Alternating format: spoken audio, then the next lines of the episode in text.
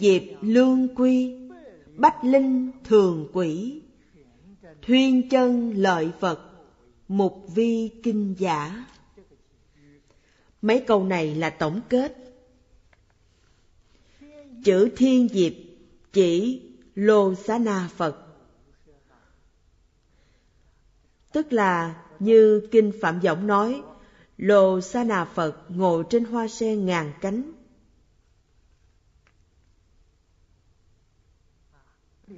Lương quy là khuôn mẫu tốt đẹp nhất. Tức là kinh điển.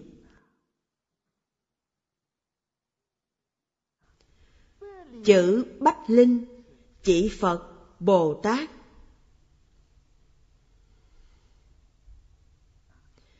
Cho đến hết thảy thiên long bát bộ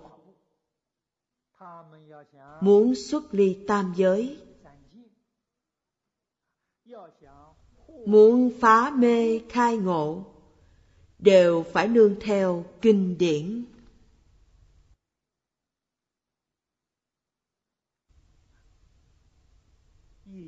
Lời nói, văn tự là pháp phương tiện.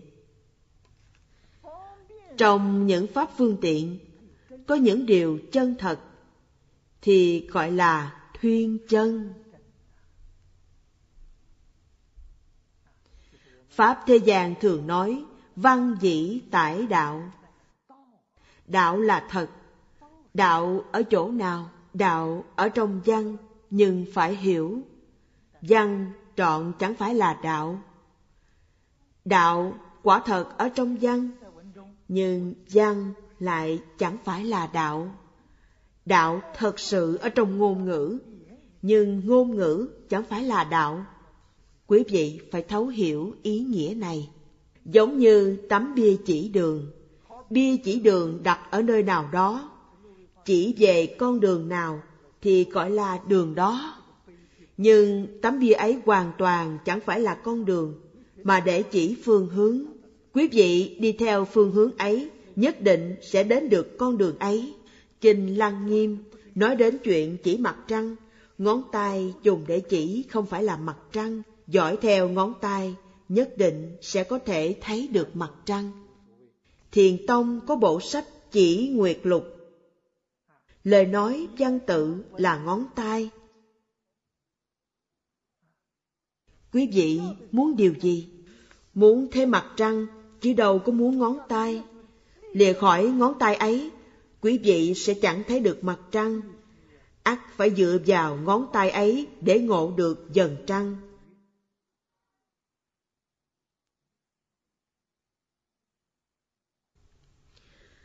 Phật Pháp là như vậy đấy. Do vậy, quý vị học Phật thì phải học Pháp chân thật. ắt cần đến lời nói, cần đến văn tự, Lục tổ đại sư không biết chữ Nhưng là người thật sự đạt được mặt trăng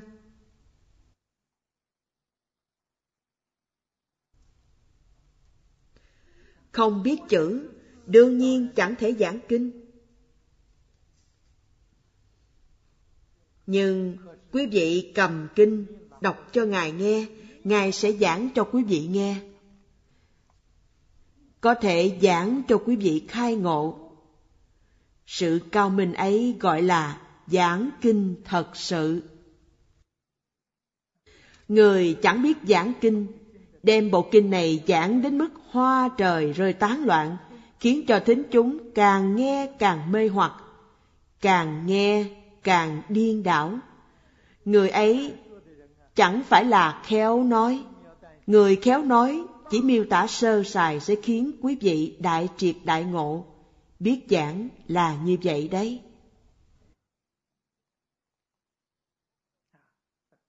Như thế nào thì mới biết giảng? ắt phải là chính mình đã thật sự chứng thì quý vị mới biết. Chính mình chưa thật sự thấy, mò mẫm theo văn tự, thì làm sao thật sự có cái gì để ban tặng? Chỉ dạy cho người khác làm chẳng được chuyện ấy. Do đó, có những thứ chân thật trong ấy, có thể làm cho người khác ngộ nhập, đó gọi là lợi vật. Chữ vật sử dụng rất khéo, chẳng nói là lợi người. Nếu nói nhân hoặc nhân thiên thì trong mười pháp giới chỉ bao gồm hai loại, chẳng thể bao gồm những pháp giới khác. Nói vật thì toàn bộ hữu hình chúng sanh đều bao gồm trong ấy. Có như vậy thì mới có thể gọi là kinh. Kinh ắt phải hội đủ bốn điều kiện thường, pháp, quán, nhiếp. Học thuật, văn chương, ngôn thuyết thế gian đạt tới tiêu chuẩn tối cao thì chỉ có thể đạt được một trong bốn tiêu chuẩn này, tức là quán. Chứ ba điều kia không hề có. Sách thế gian dẫu hay đến mấy, đọc mãi cũng chán. Đọc đến cuối cùng chẳng muốn xem nữa. Vì sao vậy? Ý nghĩa có khi hết, chẳng giống như kinh Phật. Ý nghĩa trong kinh Phật không hề cùng tận. Càng đọc càng vui sướng. Chúng ta trình độ nông cạn.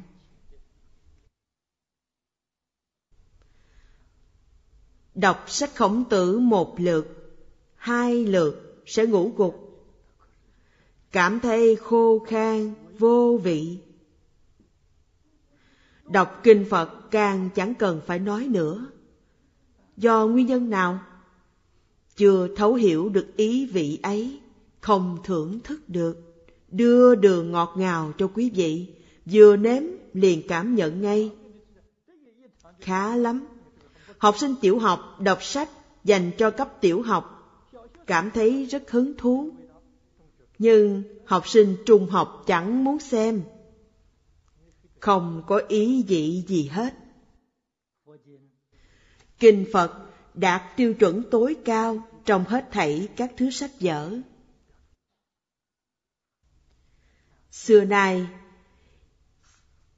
những vị tổ sư đại đức sợ chúng ta chẳng đủ trình độ, chẳng thể thưởng thức pháp gì, nên soạn thêm chú giải nhằm giúp đỡ. Vẫn sợ chú giải còn quá sâu, quý vị vẫn chưa thể thưởng thức ý vị được. Vì vậy, lại viết chú giải cho sách chú giải. Do đó, đã có sớ, lại còn có sao, lại có diễn nghĩa, giải thích theo từng tầng một. Sợ các vị đồng học vẫn chưa thưởng thức được ý vị, tôi thưởng thức đôi chút, bèn thưa trình cùng quý vị tại nơi này. Không gì chẳng nhằm khuyên dụ, hướng dẫn quý vị đích thân thưởng thức pháp vị, thì quý vị mới thực sự đạt được pháp hỷ sung mãn. Hữu thử kinh Đường dịch Vi xưng tán tịnh độ Phật nhiếp thọ kinh Kim vi thử danh giả, Dĩ Phật danh nhân sở nhạo văn hữu nhất thiết công đức Ngôn Phật tiện châu cố đây là nói về kinh này. Bản kinh được dùng để chú giải ở đây là do Cưu Ma La Thập Đại Sư dịch vào đời Diêu Tần. Khi Huyền Trang Đại Sư sang Ấn Độ,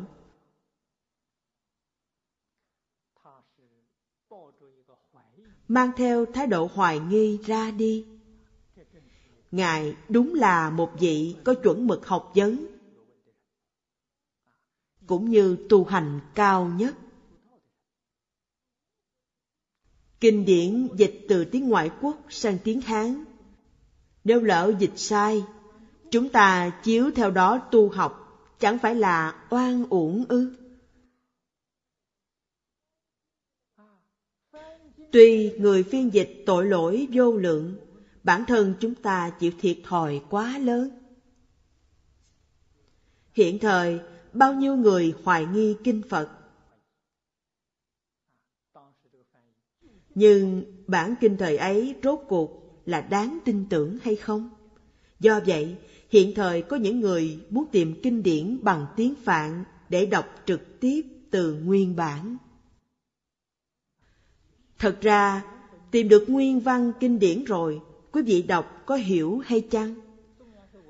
Tuy đọc thông suốt văn tự, nhưng ý nghĩa nằm ngoài ngôn ngữ, chẳng thuộc trong văn tự, sẽ phiền phức rất lớn.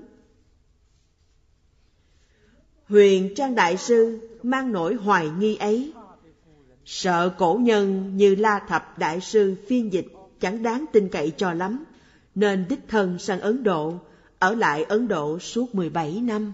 Thời gian ra đi và trở về tổng cộng 19 năm. Thuở ấy cưỡi ngựa, đi đường bộ, giao thông chẳng thuận tiện. Từ Ấn Độ đến kinh đô Tràng An của Trung Quốc, gần như đi mất một năm mới tới nơi. Đi và về mất 19 năm. Ngài trở về, đối với kinh điển do cổ đức đã dịch, chẳng nói một câu nào. Hoàn toàn chính xác. Nguyên bản Kinh A-di-đà, tức bản tiếng Phạn, tại Ấn Độ, Ngài đã từng xem, cũng đem về chính mình cũng phiên dịch một lượt.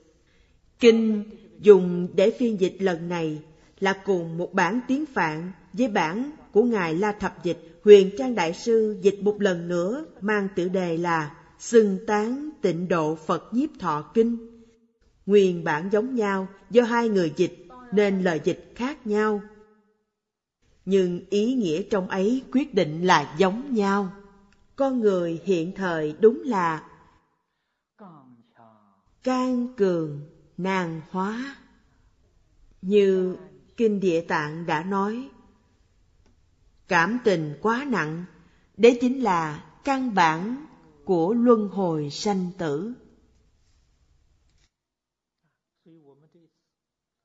Lần này chúng tôi đặc biệt in bản chú giải kinh A Di Đà của Khuy Cơ Đại sư cúng dường quý vị. Ngài chú giải rất hay. Tôi biếu tặng bản chú giải ấy là vì còn có một ý nghĩa sâu xa hơn. Nhắc nhở quý vị, y pháp bất y nhân. Ngài Huyền Trang là thân giáo sư của Ngài Khuy Cơ, tức là thầy Ngài Khuy Cơ. Khuy Cơ là đồ đệ đắc ý nhất của Ngài Huyền Trang Đại Sư, là người kế thừa. Thầy phiên dịch Kinh A-di-đà, Ngài muốn soạn chú giải, chọn dùng bản dịch của Ngài Cưu Ma La Thập, chẳng dùng bản dịch của thầy mình. Nếu là hiện thời, nhất định thầy sẽ rất cáo kỉnh.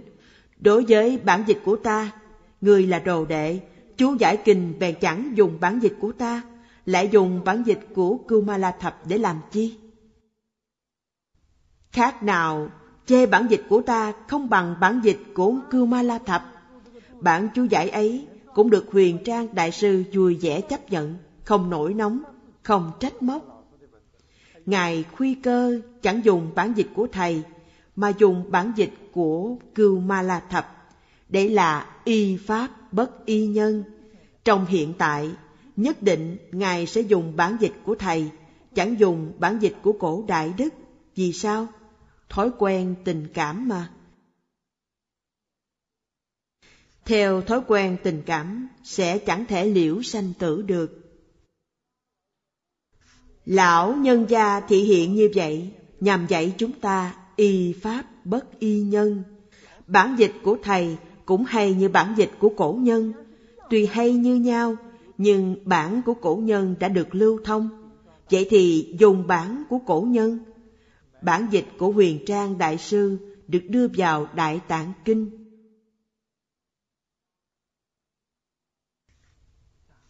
Chứ không lưu thông riêng lẻ.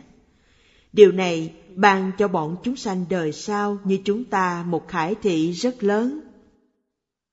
Ngày nay, chúng ta bái một vị nào làm thầy, thầy trò khó thể chia cắt. Quý vị thấy người ta như thế nào? Người ta hết thảy dị pháp. Như vậy là đúng. Do vậy, ở chỗ này đặc biệt nêu ra Kinh này có bản dịch khác của Huyền Trang Đại Sư. Phật vốn đặt tên cho kinh này xưng tán tịnh độ Phật nhiếp thọ kinh. Ý nghĩa nguyên thủy trong tiếng Phạn là như vậy. Nhưng La Thập Đại Sư chẳng dùng tựa đề kinh do Thích Ca Mâu Ni Phật đã đặt. Ngài dùng danh hiệu A-di-đà Phật làm tựa đề kinh. Đây là một sáng tạo của La Thập Đại Sư. Ngài phiên dịch rất nhiều kinh, đều chiếu theo tên kinh do Đức Phật đã đặt. Chỉ khi dịch kinh này, Ngài hoàn toàn chẳng dùng tên kinh do Đức Phật đã đặt, mà tự mình lấy danh hiệu A-di-đà Phật để đặt tên kinh. Đây là một kiến giải đặc biệt độc đáo của Ngài. Ngài có lý riêng, đạo lý gì vậy? Phật danh nhân sở nhạo văn. Nhạo là yêu thích. Danh hiệu A-di-đà Phật được mọi người thích nghe, thích niệm, yêu thích ý nghĩa sau đây. Vô lượng giác Chúng ta niệm danh hiệu vị Phật này, tức là trong mỗi niệm nhắc nhở chính mình phải giác, chứ đừng mê. Dĩ như mắt của chúng ta thấy sắc, cởi lên một niệm tâm tham, liền A-di-đà Phật. Đấy là vô lượng giác. Tâm tham là mê, một câu A-di-đà Phật, tâm tham chẳng còn nữa. Giác rồi, giác là chẳng mê nữa. Sáu căn tiếp xúc cảnh giới sáu trần, vừa mới khởi tâm động niệm, bèn A-di-đà Phật. Ngay lập tức, vọng niệm ấy bị đè xuống, để là vô lượng vô biên công đức. Do vậy, danh hiệu Phật là tu hành, nhắc nhở bản thân quý vị thời thời khắc khắc ở bất cứ nơi đâu thuận cảnh hay nghịch cảnh đều phải giác, đừng mê. Hữu nhất thiết công đức, ngôn phật tiện châu cố. Phật chứng được công đức viên mãn rốt ráo. Phật là gì?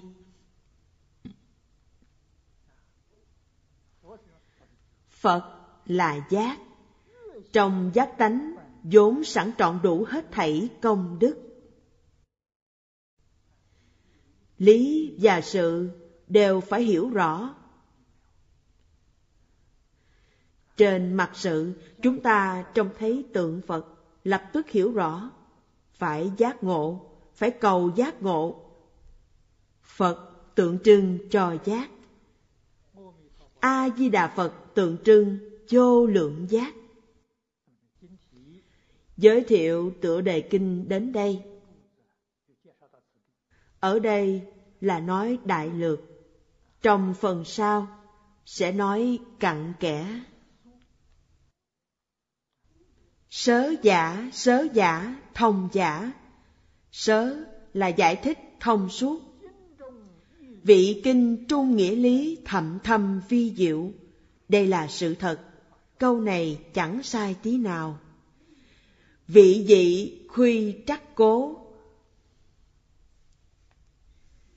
Người thường đúng là không có cách nào thấu hiểu. Vì vậy, trong kinh hoa nghiêm có chép, phật pháp vô nhân thuyết, tùy trí mạc năng giải. Trí ấy chính là thế trí biện thông. Những người như tiến sĩ trong thế gian cũng chẳng hiểu phật pháp.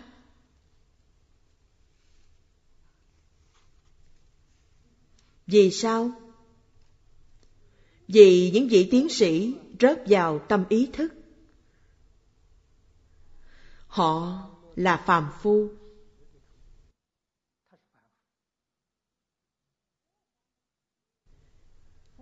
phật pháp là lìa tâm ý thức ngôn ngữ và văn tự của phật pháp từ trong chân như bổn tánh lưu lộ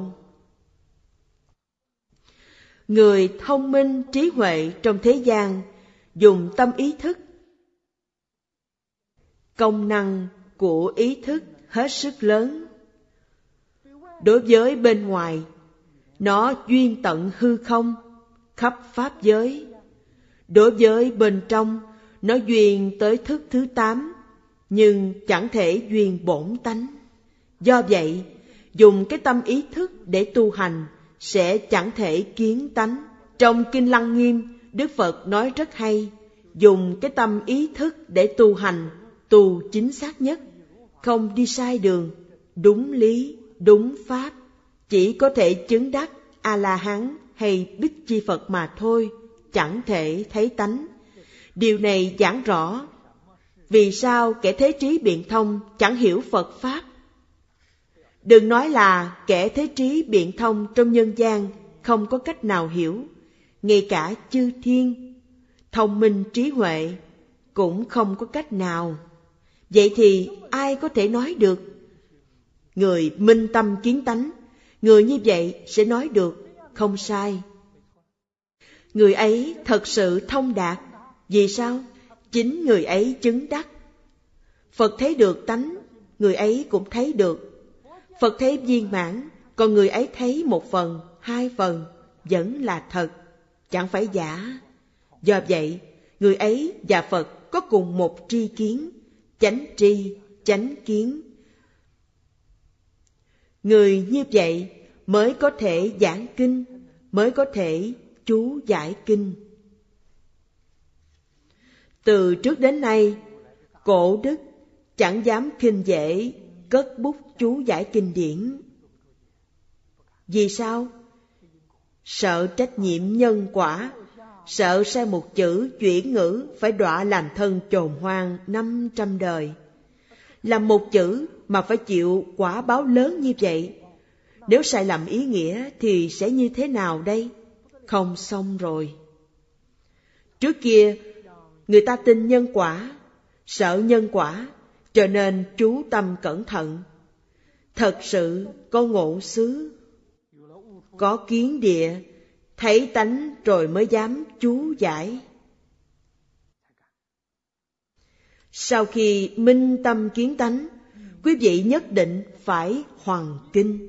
Quý vị không hoàn kinh thì chẳng xứng với chư phật bồ tát. Chưa đạt đến trình độ ấy thì quý vị phải tự tu đây là bồ tát. Sau khi đã đến trình độ ấy, nhất định phải lợi ích chúng sanh, phải lưu thông đại pháp.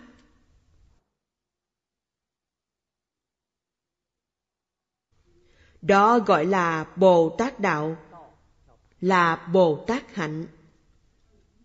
Giảng kinh cũng giống như vậy. Không có kiến địa, sẽ chẳng thể giảng đến hiện tại thì sao? Người giảng kinh chúng ta có phải là đại triệt đại ngộ, minh tâm kiến tánh hay chưa? Chưa hề chưa hề. Thì đúng là to gan làm càng rồi. Cũng giống như giảng kinh nơi đây.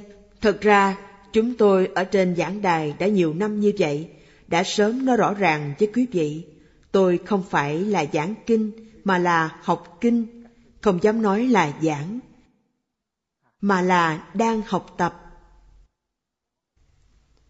Cách học tập như thế nào, chiếu theo lời cổ đức chú giải để giảng. Chẳng phải là giảng kinh, mà là giảng lời chú giải của cổ nhân. Lời chú giải của cổ nhân viết bằng văn văn ngôn. Chúng tôi dùng ngôn ngữ thông thường để chuyển thành văn bạch thoại. Trên giảng đài chỉ dịch lại lời cổ nhân mà thôi chẳng dám nói là giảng kinh. Đương nhiên, cũng chẳng dám nói tới chuyện chú giải kinh.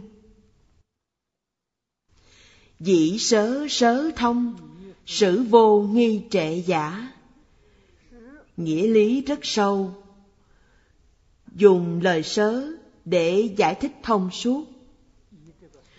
Dùng lời sớ để giúp chúng ta phá trừ nghi hoặc thúc đẩy chúng ta hướng thượng, chẳng đến nỗi ở lì trong cảnh giới ấy. Hữu diệt sớ lý chi nghĩa, cổ vân, nhân hữu phát hề. Đáng đáng sớ lý, thân hữu tâm hề, hồ bất như thị. Đây là dùng tỷ dụ để nói, cổ nhân thường để tóc dài hàng ngày phải chải gỡ đầu tóc chẳng chải đầu, tóc sẽ rối bù. Quý vị biết chải gỡ đầu tóc cho gọn gàng, tề chỉnh. Quý vị có tâm thì trong tâm từ sáng đến tối, ngàn muôn đầu mối rối loạn lung tung. Còn phiền phức hơn là đầu tóc.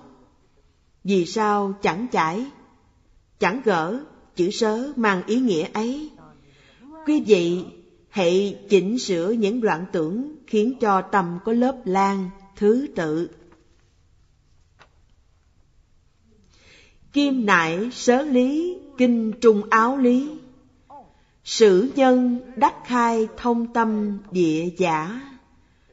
Đây là nói rõ ý nghĩa vì sao cổ nhân viết sớ. Nhằm sắp xếp hệ thống những đạo lý uyên áo, nhiệm màu trong kinh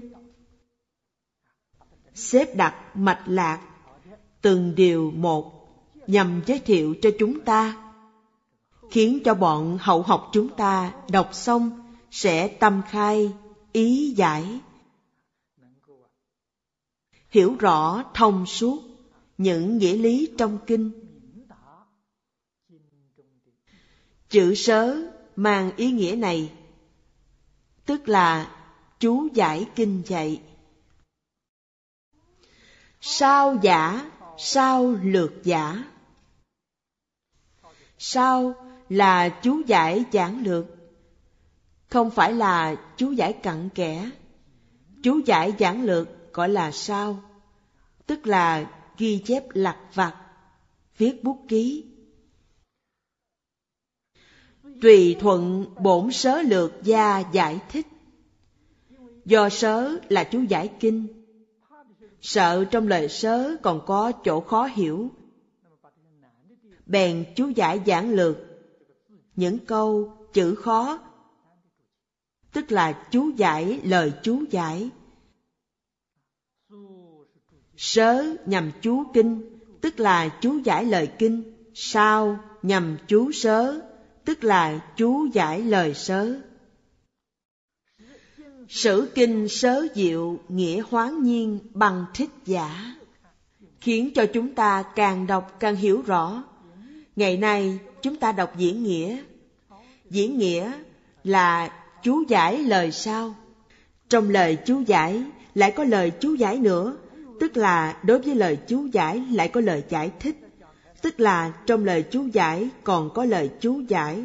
Rồi từ bục giảng, chúng tôi lại giải thích thêm nữa tức là bốn tầng chú giải.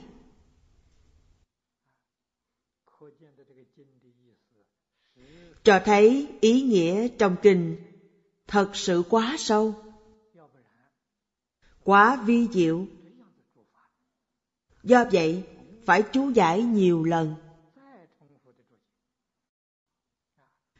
Chúng ta nhìn thấy rất phức tạp, nhưng có đầu mối, có mạch lạc. Chúng ta dùng công phu ba năm để đọc bộ kinh a di đà này. Ba năm không lâu đâu. Trong ba năm, quý vị thật sự thông đạt những nghĩa lý vi diệu rất sâu trong kinh a di đà tính tâm kiên cố, đầy đủ ba món tương lương tính nguyện hạnh sẽ thành phật trong một đời. Người ta thành phật phải mất ba đại a tăng kỳ kiếp. Quý vị ba năm thành phật có pháp nào nhanh bằng như vậy trong cuốn thông tán sớ đại sư khuy cơ nói pháp môn này là đại pháp viên đốn rất nhanh chóng trong tám dạng bốn ngàn pháp môn Pháp nào có thể thành tựu trong ba năm? Pháp môn này nhất định thành tựu trong ba năm. Quý vị có thể đọc tịnh độ Thánh Hiền Lục, giảng sanh truyện xưa nay. Những người tu hành Pháp này ba năm thành công nhiều lắm. Tôi nói như vậy, sẽ có những người lần sau không dám đến nữa. Vì sao vậy? Ba năm sau phải chết rồi, thọ mạng chỉ còn ba năm, không dám đến đạo tràng này nữa, hoảng hồn bỏ chạy mất. Nói cách khác, quý vị vẫn còn tham luyến thế giới sa bà này. Tuy cõi cực lạc của A-di-đà Phật tốt đẹp, nhưng hiện thời vẫn chưa muốn sang đó, vẫn bằng lòng chịu tội nhiều năm ở nơi đây. Nơi kia, cờ máu tự nhiên sống trong nhà cửa là cung điện bằng bảy báu, dưới đất chẳng phải là lát đá dụng, mà là đất lưu ly. Mặt đường chẳng trải nhựa mà lót bằng vàng rồng. Vàng rồng làm đất. Đời tốt đẹp như vậy vẫn chẳng muốn đến. Còn có cách nào nữa đây? Quý vị phải biết, ba năm quyết định thành tựu.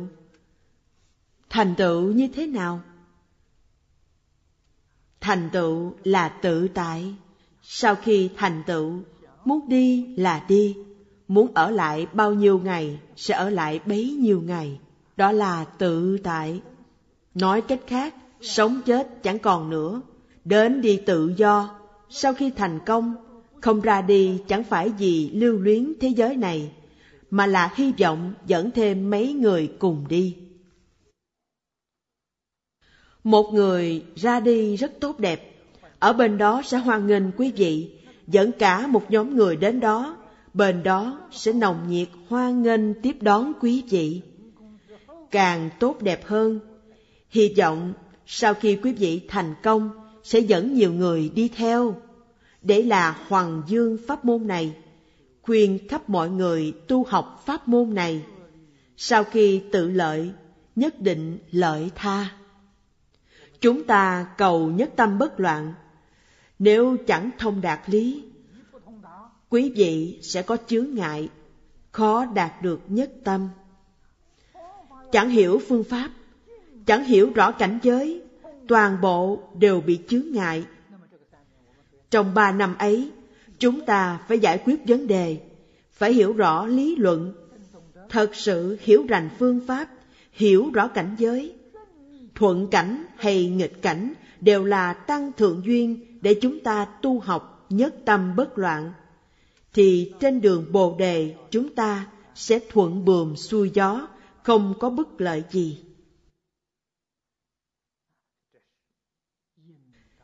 Đấy là điều phải nên sốt sắng tu học tiếp theo đây sách diễn nghĩa giảng chữ quyển Sớ sao chỉ gồm bốn quyển. Quyển thứ năm là sự nghi. Hiện thời gọi phần sự nghi là tư liệu tham khảo.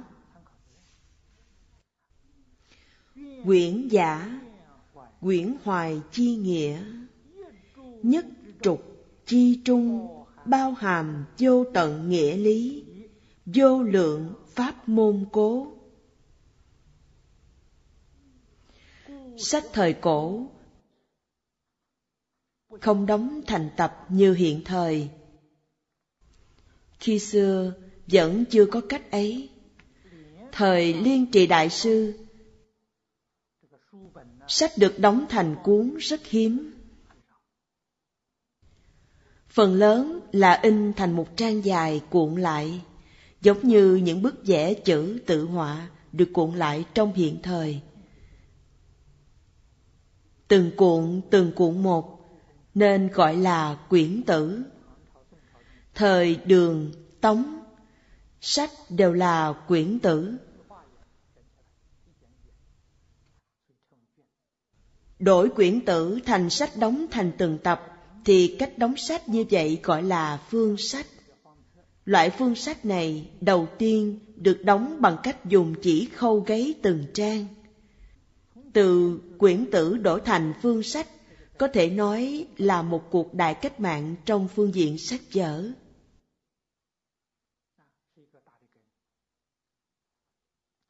Ai làm điều này? Tử Bách Đại sư Đời Minh.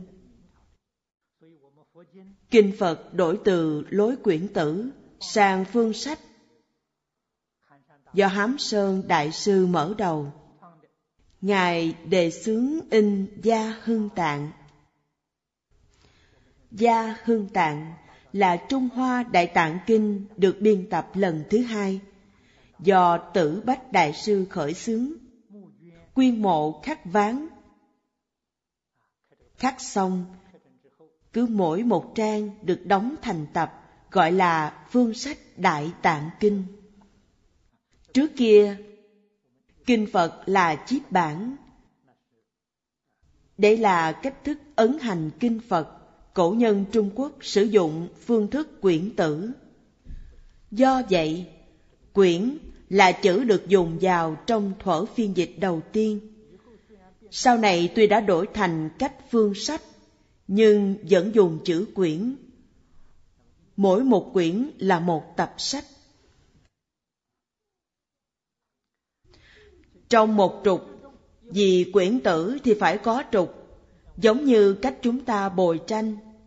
Phía dưới cùng có một cái trục, tức là có một cái lõi bằng gỗ ở giữa cho dễ cuốn lại, dễ bảo tồn, chẳng dễ dàng bị hư hoại.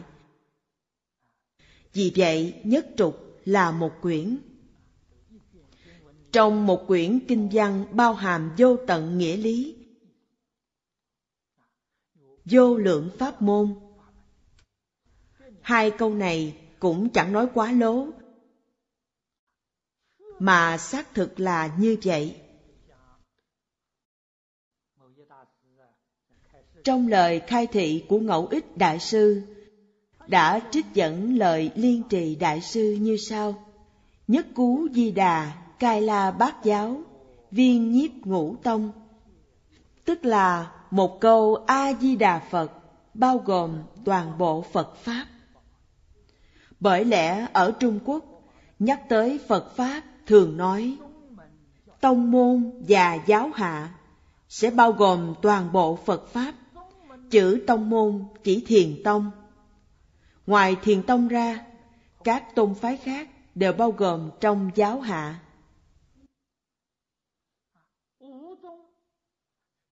Ngũ tông là năm chi phái trong thiền tông, được hình thành sau thời lục tổ đại sư, như Lâm Tế, Tông Tào Động, dân dân đều là tông môn.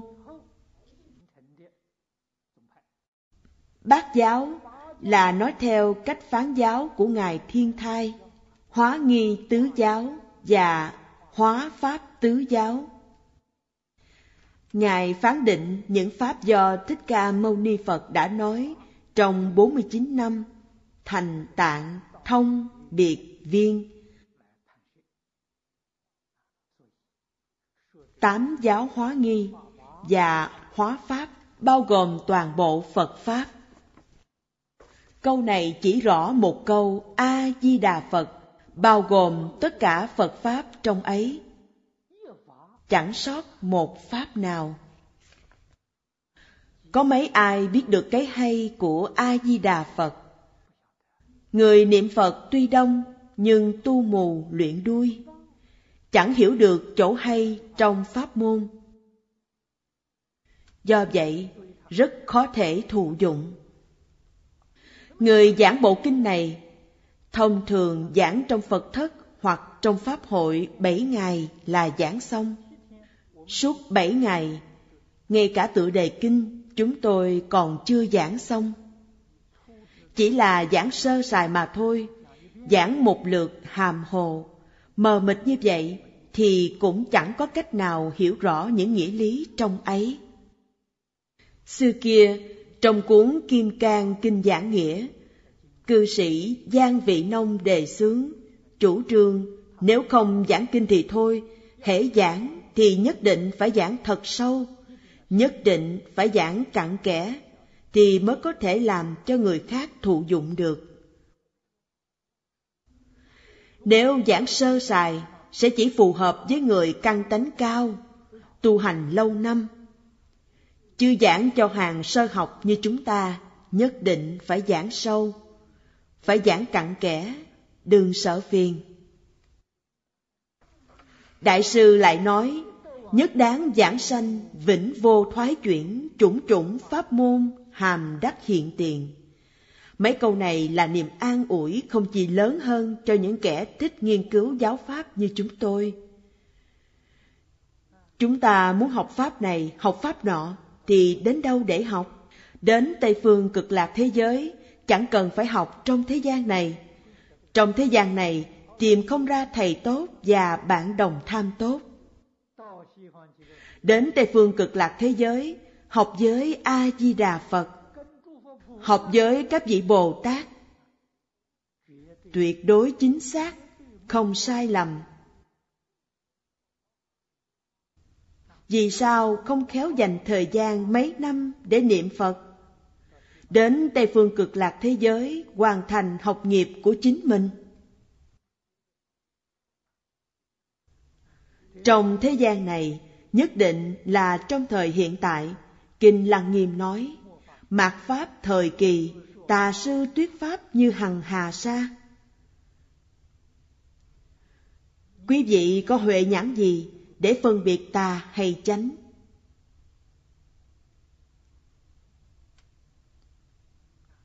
Gặp một vị thầy tốt khó khăn lắm, chỉ có thể gặp chứ chẳng thể cầu. Tà sư quá nhiều, chỗ nào cũng thấy. Học Phật khó khăn lắm. Vì sao chẳng chết sạch ý niệm so đo, khiêm hư sát đất niệm Phật, niệm đến nhất tâm bất loạn, tâm địa thanh tịnh, quý vị liền có huệ nhãn và pháp nhãn. Nói cách khác, quý vị có năng lực phân biệt tà, chánh, thị, phi, chân, vọng. Tâm chẳng thanh tịnh sẽ không có năng lực phân biệt, dù thế nhất tâm rất trọng yếu.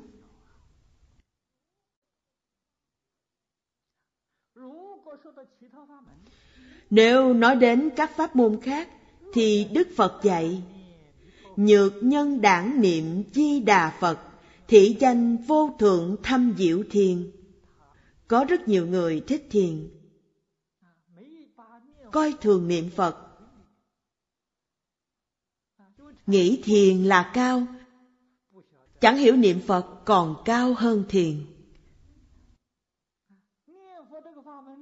Kinh Lăng Nghiêm gọi pháp môn niệm Phật này là Lăng Nghiêm Đại Định.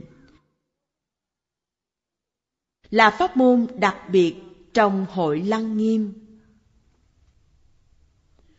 Quý vị phải hiểu rõ,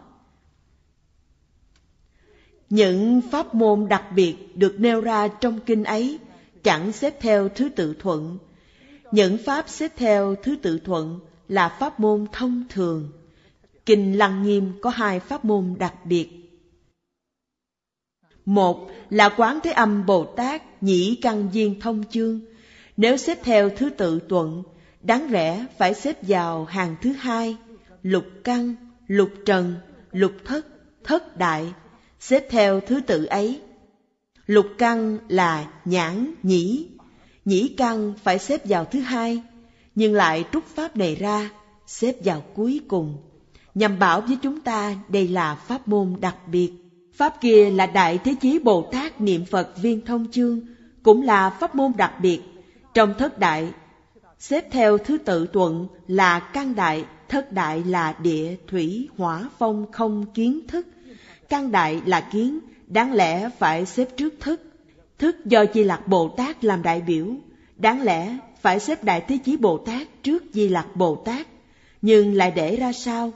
Hai pháp môn đặc biệt này nhằm dạy chúng ta, chúng sanh trong thế giới sa bà, căn tai lành lợi nhất, niệm Phật thỏa đáng nhất, chẳng phải đã chỉ ra minh bạch hay sao? Vì thế lăng nghiêm đại định là gì vậy? chính là pháp này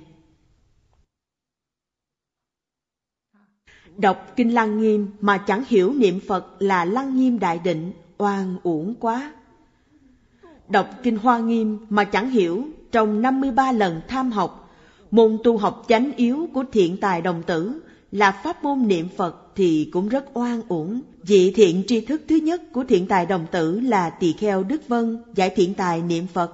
Cuối cùng, Phổ Hiền Bồ Tát dùng 10 đại nguyện vương hướng dẫn về cực lạc. Một vị mở đầu, một vị kết thúc. Đủ thấy đây là pháp môn tu học chủ yếu, từ đầu đến cuối chưa hề rời lìa. Những môn khác là vô lượng, vô biên pháp môn, lấy năm 51 vị Bồ Tát làm đại diện, là những pháp môn trợ tu, dùng cũng được, không dùng cũng chẳng sao. Chẳng dùng thì một pháp môn này sẽ thành vô thượng đạo. Đọc kinh Hoa Nghiêm không thấy được đường nẻo này sẽ uổng công đọc kinh Hoa Nghiêm. Đọc Lăng Nghiêm mà chẳng hiểu pháp môn niệm Phật. Đọc Hoa Nghiêm mà chẳng biết niệm Phật. Đây là không nhìn rõ ý nghĩa kinh.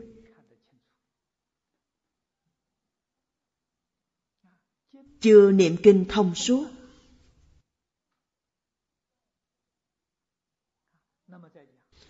Ba ngàn oai nghi, tám dạng tế hạnh, tam tụ tịnh giới, lục độ, dạng hạnh đều nằm trong một câu gồm bốn chữ A-di-đà Phật. Môn nào cũng trọn đủ.